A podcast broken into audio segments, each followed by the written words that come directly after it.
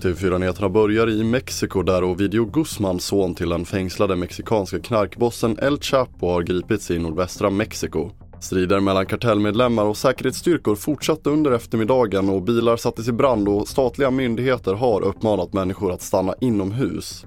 Ovidio Guzman är efterlyst av USA för narkotikasmuggling och gripandet sker dagar innan den amerikanska presidenten Joe Biden besöker Mexiko.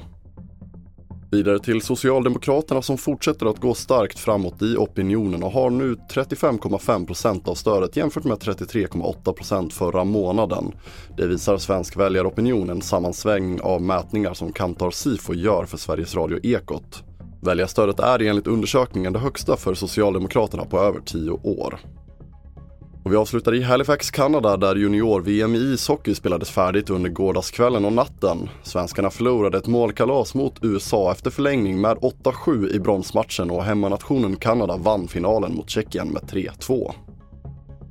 Fler nyheter hittar du på tv4.se. Jag heter André Meternan Persson.